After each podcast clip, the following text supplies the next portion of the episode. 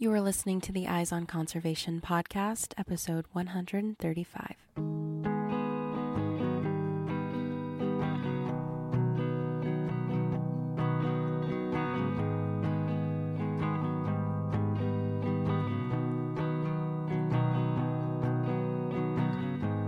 There's gotta be some hope.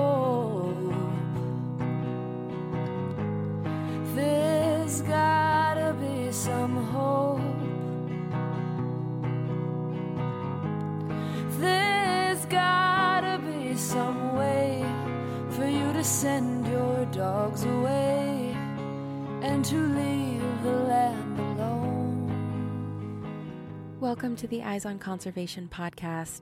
I'm your host, Serena Simons, and on this podcast, we've covered the events of Standing Rock in a number of ways, interviewing filmmakers, historians, rally marchers, and water protectors on the front lines. But today, you will hear from a woman whose music has cemented a moment in history and created a reverberation of action on a global scale. Raye Zaragoza is a young, multi talented activist at the forefront of the movement for Indigenous rights and environmental justice. Her music has redefined the quote unquote protest song and sparked meaningful dialogue around empathy for the earth as well as empathy for each other. Raye's music has been featured on various outlets like Daytrotter, Jam in the Van, Indian Country Media Network, and most recently by Cyndi Lauper on Spotify. We will hear clips from some of my favorite tracks, as well as Raye's words on the ties between culture and land and finding strength in womanhood through the power of song. Um, I'd like to introduce Raye. She is a amazing artist, musician, woman, talent uh, for people of color, the Indigenous community, and I just am so excited to have her on the show. Thank you. Oh, what a Welcome to the generous intro. Um, Thank you for having me. um, I want to just start off, just talk a little bit about, um, I guess, your background and um, how long you've been singing, writing, and uh, why you became a singer. Sure. Uh, so my name is Raye Zaragoza. I live in Los Angeles, California. I'm from New York City. Um, I, you know, my heritage and my background um, means a lot to me. It has really shaped my whole experience living in this country, living, growing up in New York City, growing up here in the United States. Um, so I always like to talk about it or, or start out with talking about it. But my dad is, um, he's indigenous. He's half Mexican and half um, O'odham tribe. And um, my mom is from Japan, so and she's half Japanese, half Taiwanese. And so I'm very much a mixed race individual. And um, I think that experience has really shaped me as a musician and as a human being, um, you know, just kind of walking the land um, as a person of color, um, as a mixed race individual, as an indigenous, someone who identifies very much as uh, with my indigenous roots. Um, and I write a lot of songs about it. And I've been writing songs since high school, uh, pretty much, but I've been singing my whole life and performing my whole life and writing my whole life. Um, but uh, I've been a, a singer songwriter for the past five years, and yeah, so that's that's how I got here. Wow. um, and I just, I guess, growing up, um, how do you feel like you found your voice as a woman of color and an artist? Oh yeah, you know what? I really think that that's something that happened far past what I would have ever considered growing up. I think I don't even feel like I really found my voice as a woman of color um, until the past year or two. And I definitely think that my music was a major part of finding that.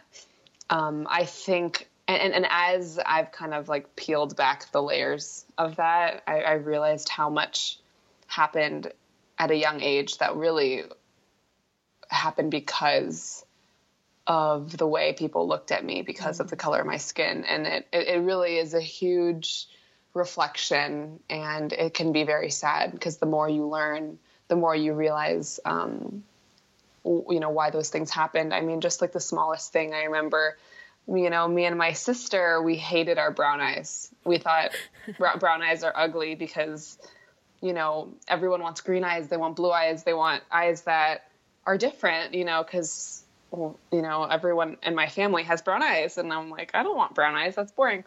And so me and my sister in high school used to put color contacts on. Mm. And um, looking back, I'm like, you know, why is a color associated with beauty?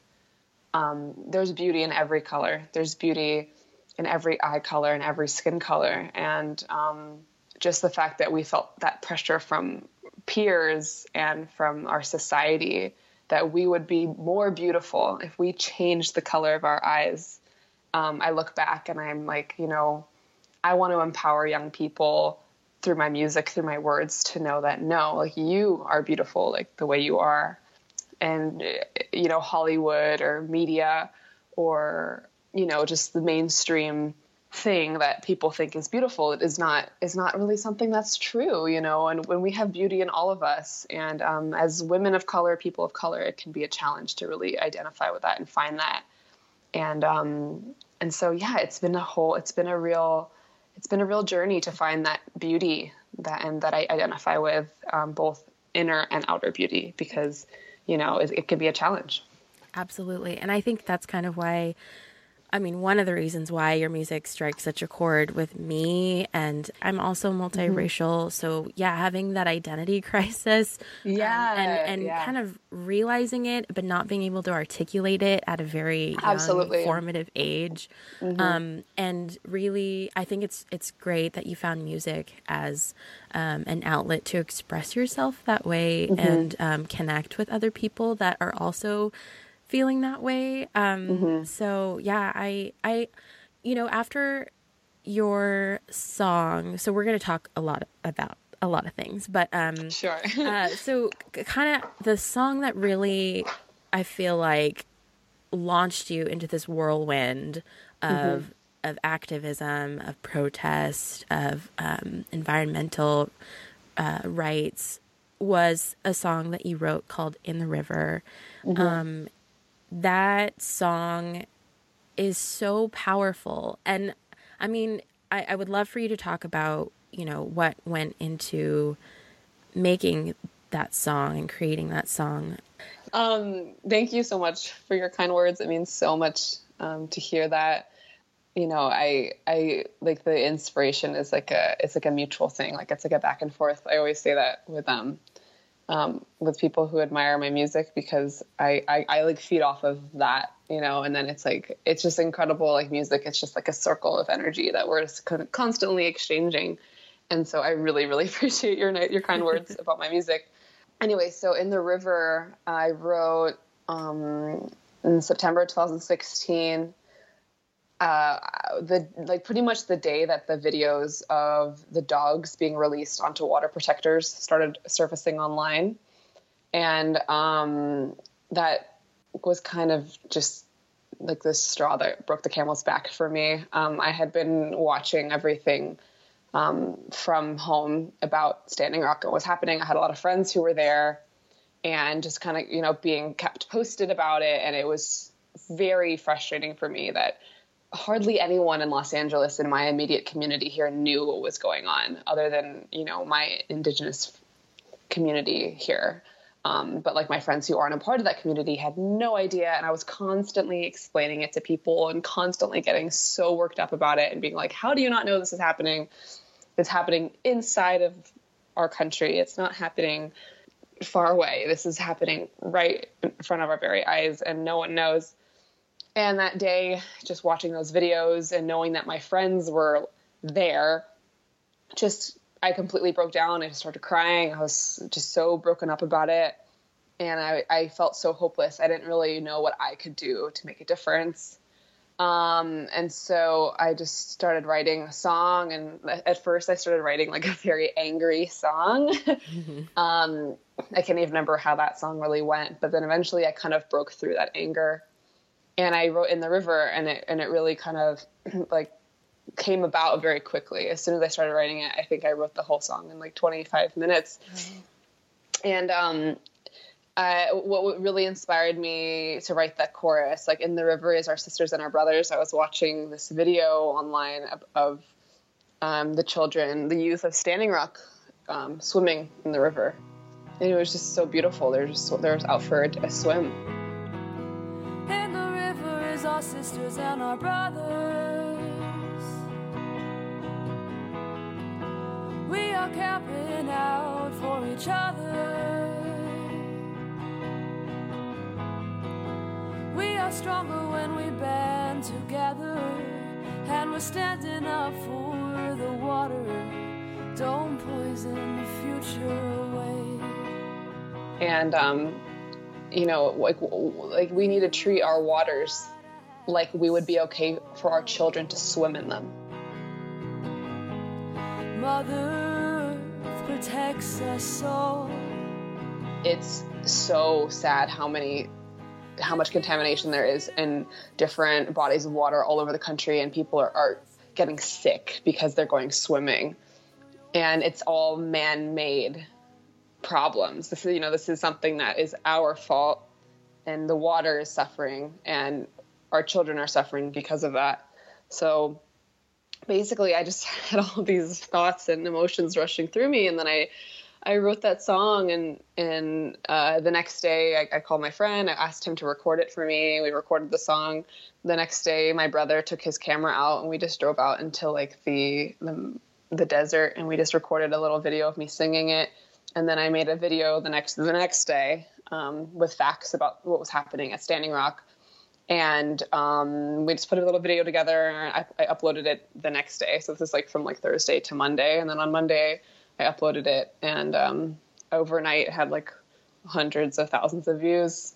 And I didn't really know how that happened, and I was just it was overwhelming, and I was very grateful that people were starting to realize what was happening, and that a video could make that possible. We are stronger when we band together, and we're standing up for the water.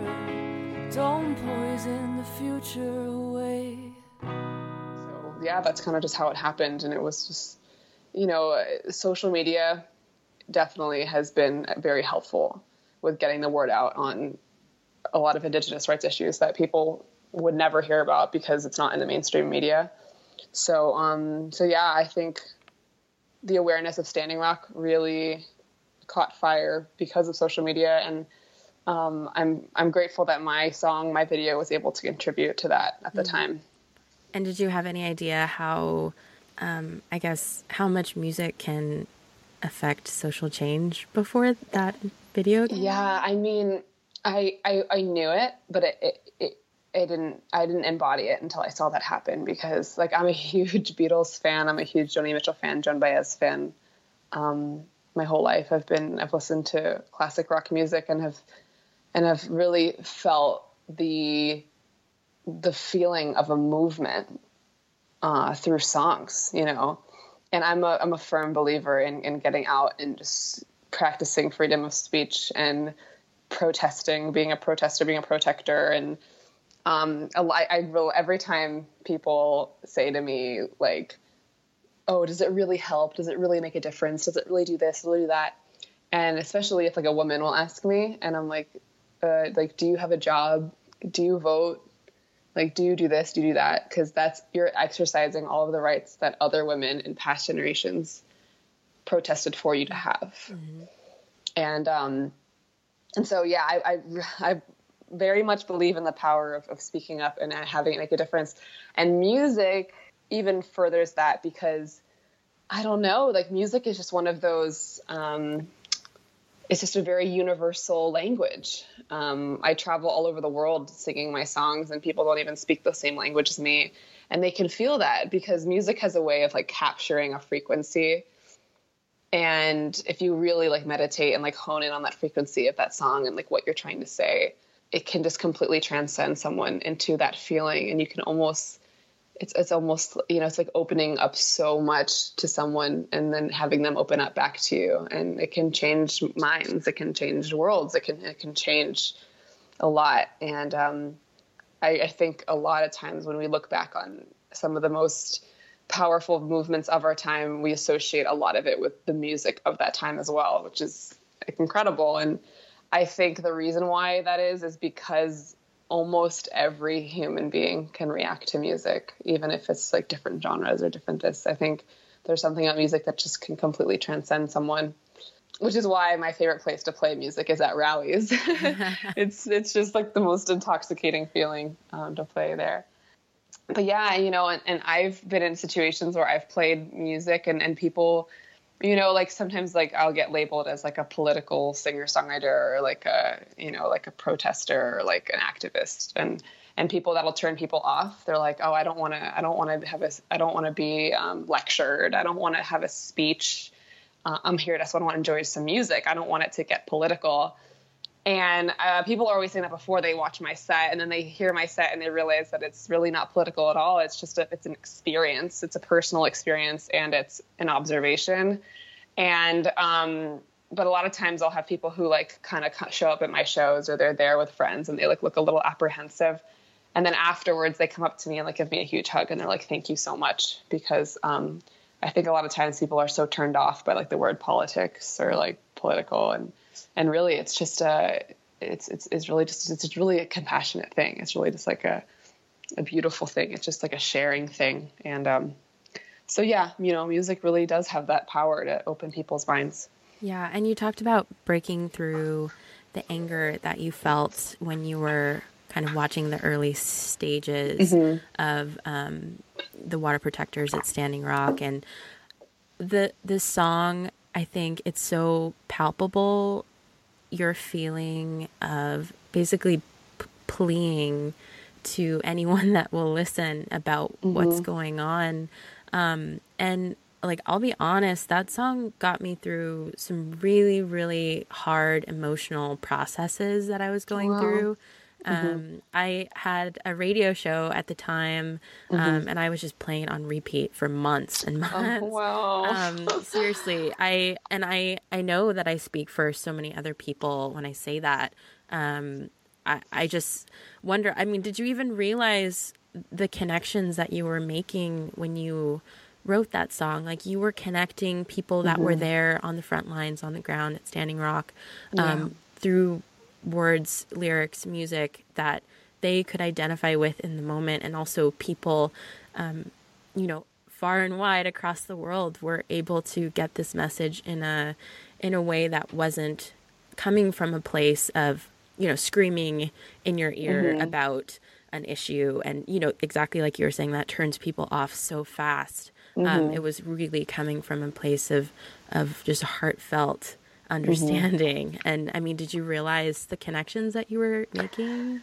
No, and and sometimes I feel like I I'm still starting to realize because um, people will, will, like say things like that to me, and I'm like, it's just so overwhelming to me because it's you know um I I'm just like a you know, I'm just like a girl who who sits in my room and writes songs all day, and, then I, and then I upload them, and then like I, you know, it's it's it's really it's really overwhelming. It's really special to hear like different stories, and um, I think the the day that I really kind of got a grasp on how much people were reacting to this song was I was sitting in a car with um, with a friend or like a girl I met in New Mexico um, during Gathering of Nations Week, um, and I forgot my credit card or something. I forgot I forgot something at um, Starbucks, and I didn't have a car, and so she was working the event, and so she offered to drive me to go get my my card.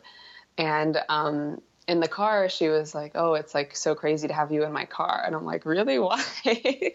and she's like, "When we were because she was at Standing Rock for for months, and she was working like the media tent for months, and really, you know, putting in her work and, and being a true water protector."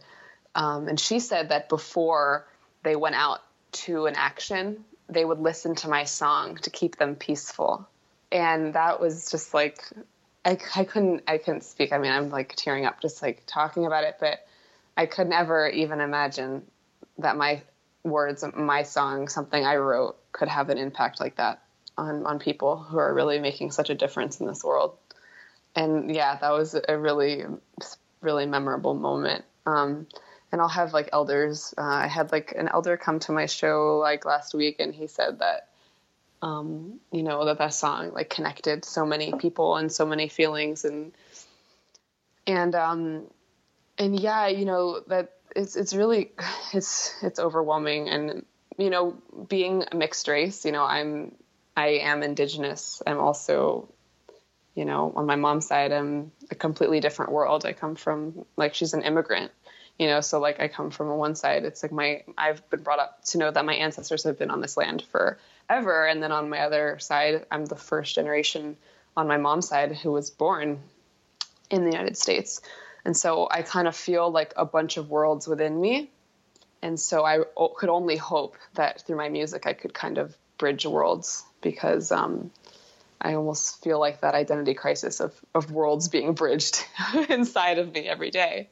Yeah. So, um, so yeah, so, you know, it's, it's, it's insane when I hear stories like that because that's all I could ever, ever hope to do with my life and with my music a lot of um, music outlets have called that song an anthem for the movement. How do you feel about yeah. that? Oh my god, that's crazy. That's like it's. I mean, it's it. I I almost feel. I feel almost like um, it's not my place to um, to even be excited or to be honored for it because I really feel like that song I, I almost don't even feel like I wrote it myself. I feel like that song was all of my my ancestors and and the people who have been a part of this movement and everyone who every water protector every single person who had a thought for standing rock i really i really truly feel like i had really tried to channel all of those people when i was writing that song so i feel like um, it being called an anthem, I it, it, feels it feels right because I really feel like that's a song that was written by all of us. You know, that's a song that's for all of us. That is like our song, and um and maybe I was the vehicle to like put it onto the paper and to and to sing it. But um, that's definitely like a song where I felt like my ancestors were like right there with me writing it. So um, I mean, that's that's it's it's really it's just to have a, a song called an anthem is is pretty crazy. so, I mean, what what kind of momentum do you think Standing Rock started in terms of environmental and indigenous mm-hmm. issues? Do you think yeah. that that momentum is still going? Do you think Absolutely. Yeah, I get this question a lot. Um, you know, cuz a lot of people are like you have so much hope you have so much drive, but they're still building the pipeline. Like, how do you comment on that? Like, how do you talk about that? And I say, like, we started so much momentum. I just played at um, UCLA Law School for like a lunchtime concert um, in front of all of these very there are these these law students are going to be going off to do incredible things. I mean, they're in one of the top law schools in the country. And um, I was talking to my friend Alex, who I went to high school with, who's now studying to be a public defender. And she was telling me about how after Standing Rock, there is more interest in tribal law and environment law than ever in law students. And that was huge for me to hear because that just shows that we are inspiring young people and we are inspiring people to fight for indigenous rights and you know lawyers and getting more lawyers on on this that on on that side on the right side on on the conservation of land side is so important. And that's such tangible proof to me of how much we've made a difference with the standing rock movement despite the fact that that pipeline is being built right now. Mm-hmm. Um, and it's a continuous thing. I mean, the next time this happens, it's going to be even more of an outpour of support. If you know, if there's something like this that, you know, the the I mean, the pipeline already leaked. Like, there is so much more awareness for Indigenous rights than ever before. Things like this, things like like we've had standing rocks for generations upon generations in my family um, and in like the indigenous community. And it's it really kind of now that we're in this day and age of social media and of in being able to get the word out about something so quick with the click of a button it's it's really caught fire to to issues that have never been voiced before. And you know just the fact that so many more young people are interested in making a difference in this it's it's only a matter of time that we're we're we're, moving in the right direction. Yeah, absolutely. And I, as you were saying, having environmental and tribal lawyers, like everyone has a role to play in this mm-hmm. movement and it can often feel so daunting and overwhelming like what can i do or yeah. you know i'm just this i can't i can't do anything but I feel like when all of these cogs start to work together, you know, I mean, absolutely, you're you're a musician. Um, you know, we need lawyers, we need organizers, we need support. You know, in, in all kinds mm-hmm. of ways. Like I often feel that way. You know, like I I like making documentary films, and and I'm like yes, I, I can make a film about an issue and maybe raise some awareness, but like, is that enough? Am I doing mm-hmm. enough? Mm-hmm. And um, I think that really just goes to show yes, you mm-hmm. are doing enough. You can always do more, but never feel defeated by, mm-hmm. you know, what you're able to bring to the table. Absolutely. A hundred percent. And my like classic line I always say, I'm like, you're either a part of the solution or you're part of the problem. There's no such thing as as being neutral, mm-hmm. being, you know, and so even if you're just the person at the table, the person at when you go out with your friends who corrects people when they say something offensive, who voices something when it's going on just to inform people. That's really powerful. And and so many times we feel like we have to stay quiet. But I think more and more it's becoming really, really cool and awesome to be an activist mm-hmm. and really cool to be outspoken, especially as women. I mean, the, we are not silent anymore. it is not cool to be silent anymore. And we, I feel right now so empowered to be a woman.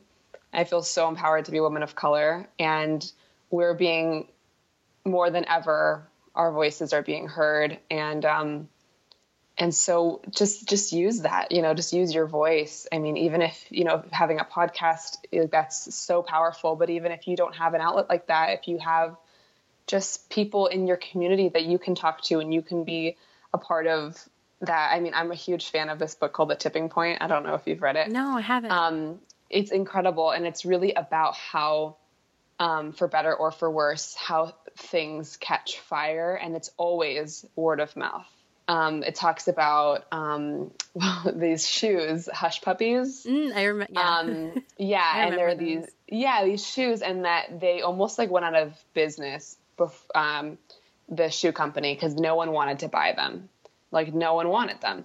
But then a few like you know young people in the West Village in New York City started wearing them and then started telling their friends about them. And then it literally it wasn't even an ad campaign. It wasn't a commercial. It wasn't anything but word of mouth that made those shoes catch fire and become so popular.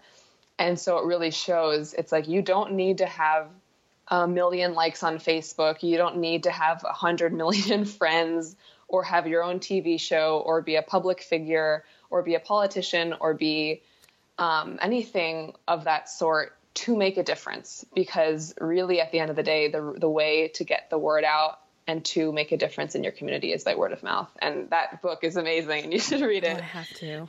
Yeah. that sounds awesome. Um, and you were talking about you in this day and age especially for young people, you, you can't be neutral anymore. That's not an option. You can't. It's absolutely not an option. And for people that have a platform established, like I'm not even talking about, um, you know, the average person. I'm talking about musicians that have a lot of clout or artists that mm-hmm. have a mm-hmm. lot of clout. Like, mm-hmm. where do you think their role is in the resistance and the environmental I think movement? Their role is so important. And if a public figure or a musician or actor is not taking the opportunity to to to stand their ground and to voice um, when they see injustice happening around them, I think they're doing a disservice. And it doesn't mean you have to be like in every moment, you know, saying something to shake everyone up, or you know, it's not like you have to do that all the time. But it's just like when there's something in front of you and you choose to stay silent, I think it's it's unfortunate. And I think a lot of times people are like, "Oh, you got to separate art from from your beliefs or from your this or from your that." And I'm like, "Why? Like you're an artist. It's like you you know, so many people feel the same way you do and feel unrest and feel like they want to make a difference in their community and they're looking to you to inspire them and to let them know that it's okay to feel that way. I mean, I can't even like music got me through the hardest times of my life when I'm like even on like a smaller scale when you're growing up and you're just like feeling angsty and you don't know and you just you just like don't know who you are, you don't you know, you don't feel pretty, you don't feel beautiful and it's musicians who speak up for you. And it's your actors and it's people in the public eye who you see every day who really inspire you. And so I, I really i think a lot of musicians have been taking that really seriously and have been speaking up more than ever and i hope that they'll just continue to do so because i think it's really important yeah and now that you have um, the platform that you have i mean you just have so much more opportunity to spread all the amazing words and truths that you care about. And we've seen a lot of things happen recently with regard to um, Harvey Weinstein and mm-hmm. sexual assault. And mm-hmm. um, a lot of things are kind of uh, coming out from the woodwork. And, um, mm-hmm. you know, yeah, like women are no longer. Um, being expected to be silent and mm-hmm. um, I, just think this is such a great movement. But um, my next Me question. Mm-hmm. Um, so, have you always felt um, like you had a strong sense of activism um, mm-hmm. before um, the No DAPL protests, or before? I mean, was there a moment where you kind of changed your trajectory as an artist? Um, you know, I always say that I've always been an activist, like in my heart but I didn't always see it as something that would go hand in hand with my music. Um, just like I look back and I'm like, it's almost so funny. It's like you have, you have like, like the salt and pepper right in front of you, mm-hmm. and it just doesn't even kind. Of, it just doesn't uh, enter your mind that they could be mixed together to make something really awesome. You know what I mean? Uh-huh. and, and that's how I feel about it because I have always been an activist. I've always been extremely outspoken. I've always um, been very active in my community and doing everything I can. Um, and, you know, and like even in school, if there was something going on that I, that wasn't when if, if I ever saw any sort of injustice, I was the first one to be like, you know, speaking up and doing something about it. And um, you know, I've always been aware of um, Indigenous rights, having you know just grown up in my family. Um, and I've always written songs, but I didn't understand. And oh, I, I wrote and I used to write protest songs in high school um, just for fun. I don't even remember what I was protesting. More so, just like protesting, you know, the man or like whatever that means, the institution.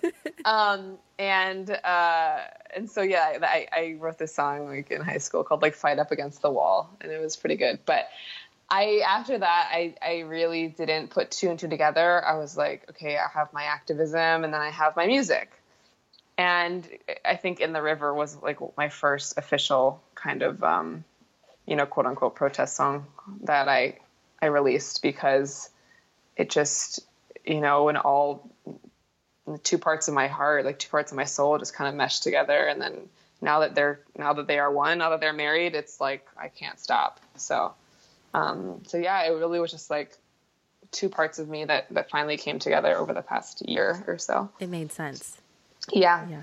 Wow. And how does your family feel about your activism?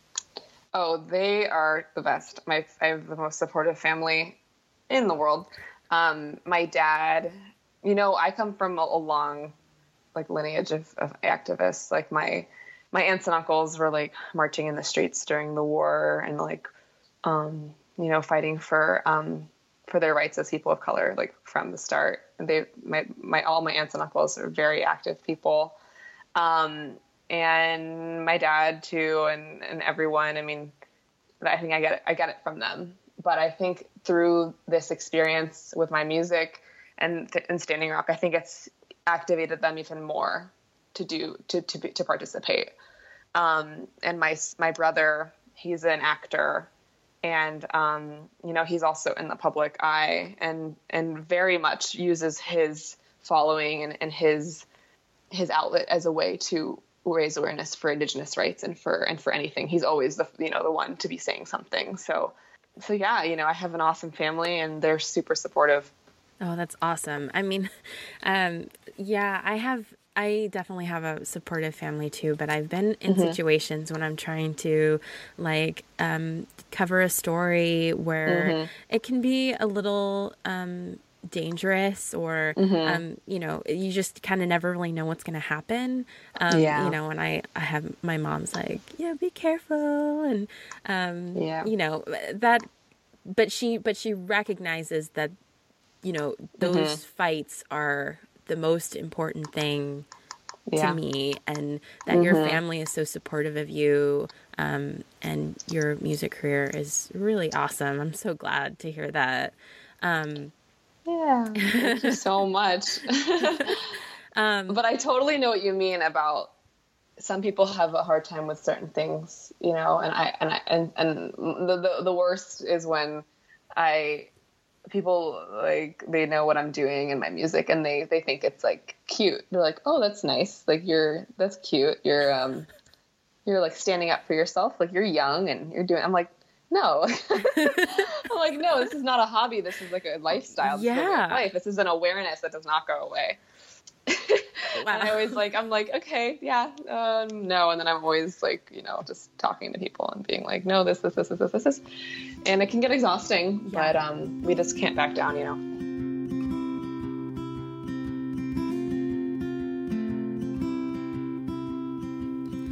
I've been thinking about the news.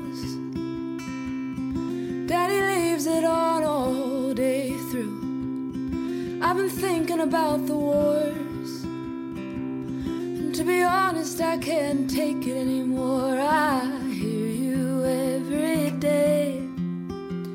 The awful words you say.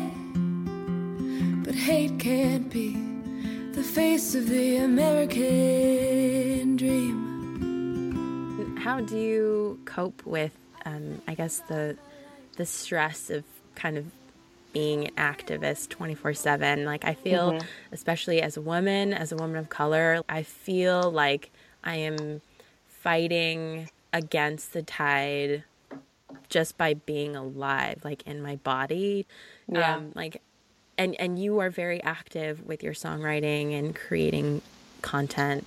Um, mm-hmm. You know, like, how do you cope with the stress of that? How do you, how do you manage you know your your mental health with everything that's going on? Because there's so much happening in the world. Yeah it's um it's a challenge. And um i think as activists we have to give ourselves that time. Um as a writer i'm very introverted but as like a human being i'm extremely extroverted and i need support from people you know like my family and my friends. And when i'm feeling like really overwhelmed um, i look to them. But also i think it's good to like just focus on the task at hand and not get too wrapped up in the big picture because it can swallow you. And you just have to focus on like what you're going to do today to make this world a better place. What are you going to do tomorrow? And um because if you think you know so much and you're compromising your own health you know to um to be voicing your you know your activism. It's just it's a, it's a balance. It's truly a balance. And so you know some days i have to stay home because i'm like i need to have my health first. And um but i also feel like the activism for me it, it fuels me you know it gives me strength. It gives me power. It gives me it it re- recharges me. So um, it's it's a balance, but it also has just I feel like has made me a healthier human being, mm-hmm. being um, being active and letting all that energy flow through me without letting it just stick to my body and, and not be spoken. You know because when you're when you have so much to say and you don't say it that's like sticking to you and that's making you unhealthy. And so it's just good to get it out and just say it and just be a vocal human being and stand up for what you believe in. Absolutely. Um, and you have um, a lot of people have labeled you as an indigenous activist mm-hmm. artist. Mm-hmm. Like, mm-hmm. how do you feel about being put in a box like that? Because a lot of your yeah. music isn't focused on mm-hmm. activism; mm-hmm. it's personal. Yeah, yeah. Uh, yeah, you know, um, people will always try to label you, especially as a woman of color. Um, and, um, you know, even like f- just female musicians, female comedians, female actors people are always trying to like put them in a box to explain why they're doing what they're doing or mm-hmm.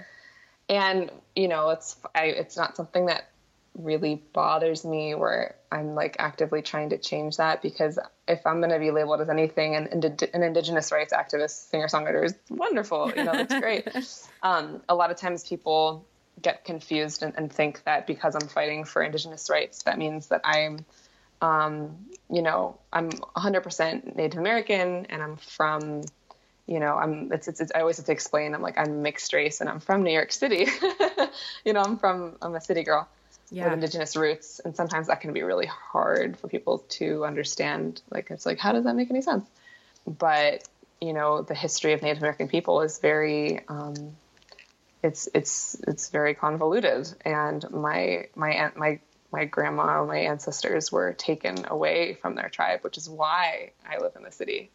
Which, um, you know, sometimes I, I, I, I mean, every day I wish that that didn't happen to them, that they could have stayed on their land and grown up there. And who knows where I would would be at this point in my life. Um, so, you know, it's it's a box, but all of a lot of like my friends who interview me on their radio shows, they're always they're, they're always trying to explain like oh and she writes songs like this and that and it's not just like one thing.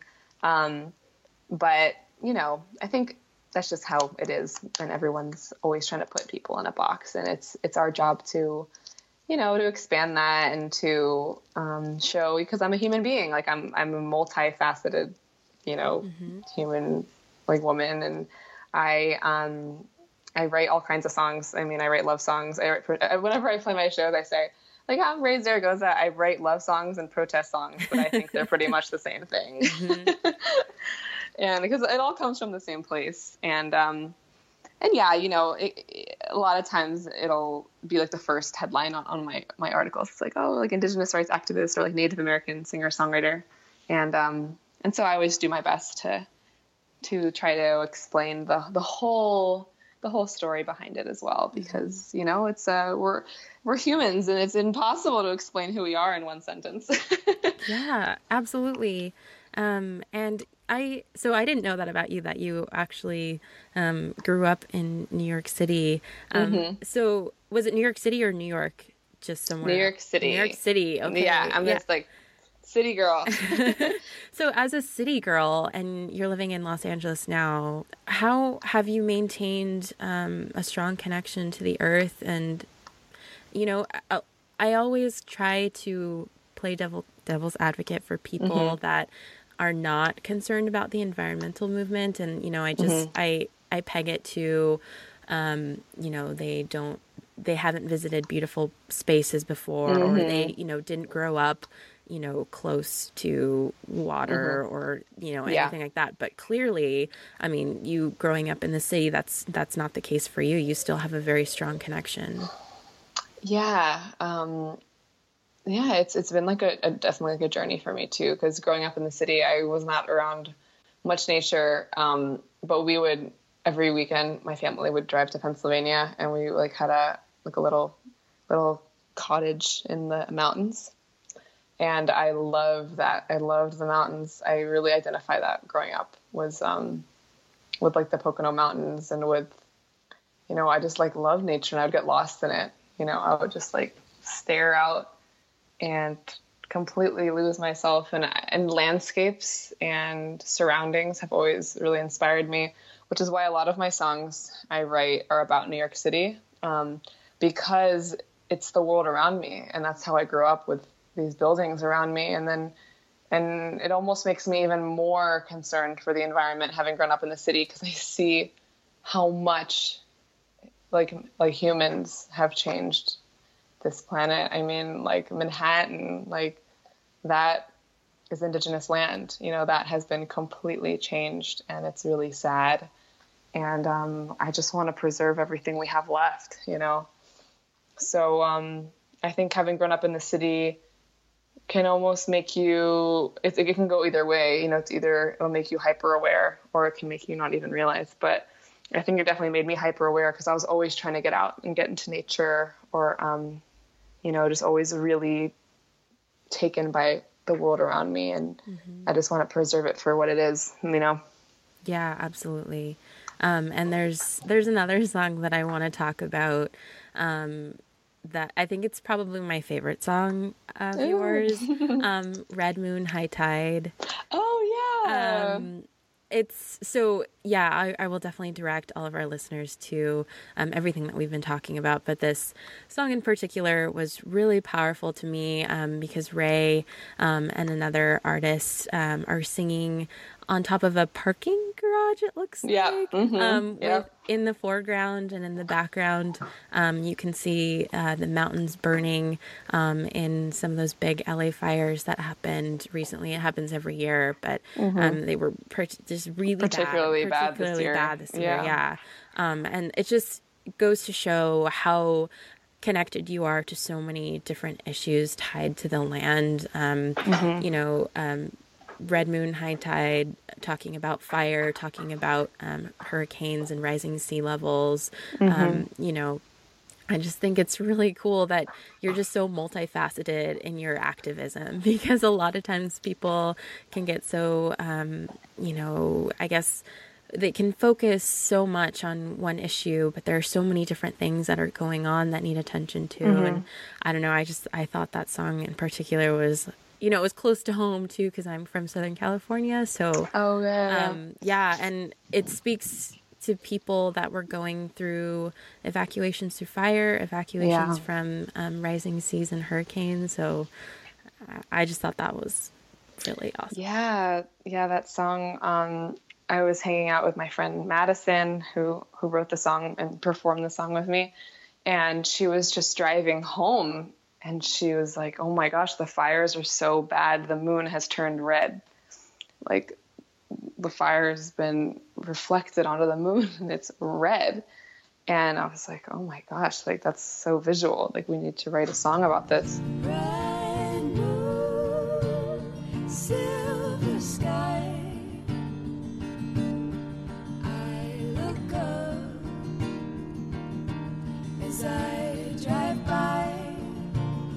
And then we just sat down and and wrote that song. And, and during the time you know a lot of musicians are really stepping up and like donating their album sales or their ticket sales to the hurricane harvey. And uh, it's the hurt you know to all the natural disasters happening at that point.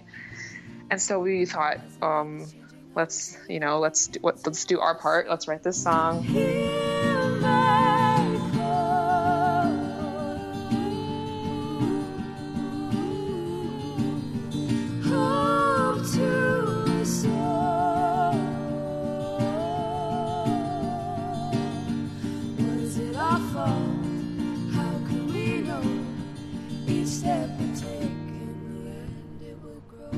we woke up at like four in the morning the next day and drove out and drove out there. That that that ended up being filmed at like six because we had to like find the right spot. Um, oh, and it was the first take because as soon as that take was over, the sun was already up and you couldn't really see the fire um, through the camera. Like you could see it very clear, but through the camera lens you couldn't see it as well. Um, but what's so and a lot of people like emailed us being like, I can't believe you went all the way out there just to do a video in front of a fire. And we're like, we didn't go anywhere. We were we are in the middle of Los Angeles. We were in the middle of the city. We were across the street from the mall. You know, we were at a parking garage for the mall. and it just shows that there were so many people who live in the middle of Los Angeles suffering from um, from the contaminated air from the fires and had to evacuate and it was really dangerous and we just wanted to show that to people um, who don't live in southern california who weren't aware of what was going on and I have a friend who he, um, you know, I've been trying to raise money for him as well. He's in a coma because of the Northern California fires. He had a, severe asthma attack, and he, um, because of the fires, he is in a coma. And uh, it just really, you know, it, you know, it was really awful what was happening, and so we wanted to expose that to people, and um, and we ended up raising like, um, like a like I think like six hundred dollars for um, different families who lost wow. their homes in the fires. And we got like messages back from people who were like, they donated some money to them and they were like really touched by it. And, you know, because they have to start from scratch with their homes and that's just so devastating. And, mm-hmm. and so, yeah, you know, there's really, I think there's something special about writing with a purpose, you know, writing because you want a message to be heard, you know. And uh, yeah, so that song is very special to us. Yeah, and it just it unfortunately goes to show that you don't have to go far to find uh, environmental devastation and Yeah. you know but also that you can make an impact locally in your community Mm-hmm. like you don't have to go all the way to standing rock to make a difference you know you don't Mm-hmm. Yeah, have to it's happening in your far. backyard, yeah. Mm-hmm. exactly i mean that's the unfortunate fact but it's also kind of good motivation to get out there. Absolutely. I just want to kind of end our amazing discussion. I want to um, end it with like a little just. I, I'm curious to know like your first thoughts that come to what I'm about to say. So I'm going to read you um, some head, just a couple headlines from some articles, and I just want you to like react to them. Sure. Okay. Um, so the first one, we kind of touched on this already. Um, so this is from a CNN article. Keystone Pipeline leaks 210,000 gallons of oil in South Dakota.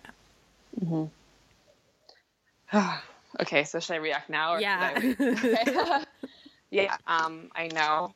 And it, it literally all I can think of is like we, we told you so. Like this is exactly what we said would happen and and it, it, it's never a matter of if they're going to leak, it's a matter of when. It's I don't I, I just don't know what everyone is looking for. I don't like people are waiting for the like for the waters to be on fire and for us not get and for no clean water to come out of their faucets to do anything about it.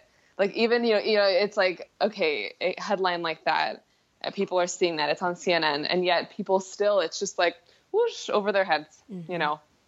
And it's it's just so curious to me when what like, what what what does the public need? Like what what what does everyone need before you're ready to start fighting for water rights you know? Because water is life and you can't survive without it and everyone takes it for granted so much and it's just it's heartbreaking it's very frustrating Yeah. Uh, the next one uh, is actually from a Fox News article. Should be interesting. um, Flint water crisis. Some residents still unable to drink tap water three years later. yeah oh my gosh the whole i mean flint it's just it's it's just oh my gosh it's so heartbreaking. And it's been three years and it's like they say some residents but it's it's much more than some mm-hmm. you know? Mm-hmm. It's like they're just trying to downplay it. You know it's much more than some. There's so many children who are possibly permanently affected because of the flint water crisis. Mm-hmm. And i just you know all i can say is that again it's like i don't know what everyone needs before we start speaking up you know Yeah, and I mean, I could go off on on a little bit of a tangent. I won't, but um, yeah, just talking about um, how the environment and race are so interconnected, and Yeah. where people and communities are placed is very strategic. Um, absolutely and- absolutely You know, as we saw with um, the Dakota Access Pipeline and where it was rerouted um, from yep. and the community From Bismarck, yep. exactly. Yeah. So i mean that's a whole another issue Mm-hmm. um but it- it's just the environmental movement is so tied to so many different things. And Yeah. i think the the point of this podcast um, is not only to highlight these issues but just show all the all the the webs that connect these things together um, yeah. yeah okay so it's all the same fight. Yeah. yeah. and that's that's what we're always saying. We're like everyone we need to be showing up at every rally. you can't just okay show up like for one. n- no like it's like okay like the women's march was huge in LA I couldn't even move you know I couldn't even move anywhere right it was like it wasn't even a march because we filled out from where the march was starting and ending you know it was incredible but where were all those people at our No DAPL rallies and at the Black Lives Matter rallies, which have a much smaller um, turnout? And you know, I was incredibly proud of the Women's March. It was incredible, but um, you know, we all need to remember to keep showing up to every single fight because in the end, we are all fighting the same exact fight. Like you said, it is all connected. It is all it's all the same. It's it's all the same, and uh, and so it's really incredible when we see people show up at at this and that, and they're and they're making their voices heard, um, whether or not that issue is something they believe directly affects them, which mm-hmm. usually it does without their knowledge. Mm-hmm. But absolutely, um, that it's all connected. Yeah, and yeah. Um, yeah, I mean, you just kind of summed it up. Really, um, we're all on this planet, and yeah, regardless of whether you um, believe that all these pipelines are a bad idea or a good idea, or that climate change is real or not. Mm-hmm. Like we're we're all people on this planet that share this planet with so many different life forms, and um, I just, I mean, I I am of the belief that Mother Earth will take care of herself despite what mm-hmm. we do to mm-hmm. her, but at what cost? will that mm-hmm. end up being? You know what I mean?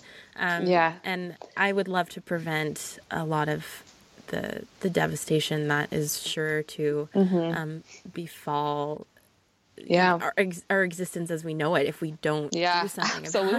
about it. And what is terrifying to me is how many people are just focused on making money in their lifetime. Yeah, like oh well, I you know I might be uh, very much damaging Mother Earth, but uh, it'll it'll be generations before we see the outcome of this. Mm-hmm. mm-hmm. And I'm like, interesting. So you're not putting your children, your grandchildren, your great grandchildren. That, that, doesn't matter to you at all, you know. And the our ancestors and the generations to come, it's it's all connected. We're all connected, and if we're not fighting for them, then we're not fighting for ourselves. This Standing Rock wasn't the first. It's not going to be the last big um, gathering and movement for indigenous environmental issues. Um, but if there was, you know, just something that you could say to everyone that's, um, you know, put their voice, their bodies um, in the line between um, this this fight for Mother Earth, like what would you say to all of them? Yeah, I would say just like don't give up, don't back down, just like keep being inspired, keep surrounding yourself with people who think the way you do don't let anyone ever say that um, speaking up is is um, not needed or not making a difference because it, it is it absolutely is. And so just just got to keep putting one foot in front of the other and uh, keep getting out there. Stay in the streets. Stay in the streets, stay in the streets. and um, where can our listeners go to find uh, more about you and your music? Yeah, you can find everything you need to know and all the links at r a music.com uh, Raye Zaragoza, R A Y E. And uh, yeah, check it out. I have um, my debut album came out in uh, June of this year. So, um, and so yeah, thank you for having me. thank you so much for being on the show. Um, it was such a pleasure, and I'm really looking forward to all of the amazing um, art that you're gonna put forth and um, yes. all the amazing things that you're going to do for your community and beyond. Thank you so much. save the river, save the seas, save the mother and her family. How can you take what you want and say that we are free? If you put oil in the water, we won't sit quietly. They were singing, Stand up, stand up for what's right. Don't walk, don't walk silently into the night. Take my hand and see through. If you fight for me, I'll fight for you. So that was my interview with Raye Zaragoza, singer songwriter. Indigenous and environmental advocate, and all around wonderful human being. If you like this episode of the show, please rate, review, and subscribe to the podcast on iTunes or the podcatcher of your choice. We really do love hearing from you. More information about Raye and her music can be found on our show notes page for this episode at wildlensinc.org slash EOC135, as well as rayezmusic.com. That's R-A-Y-E-Z music.com. All of the music featured in this episode is by Raye Zaragoza, and I really hope that you'll support her work. This episode was produced by me, your host, Serena Simons. Thanks again for tuning in.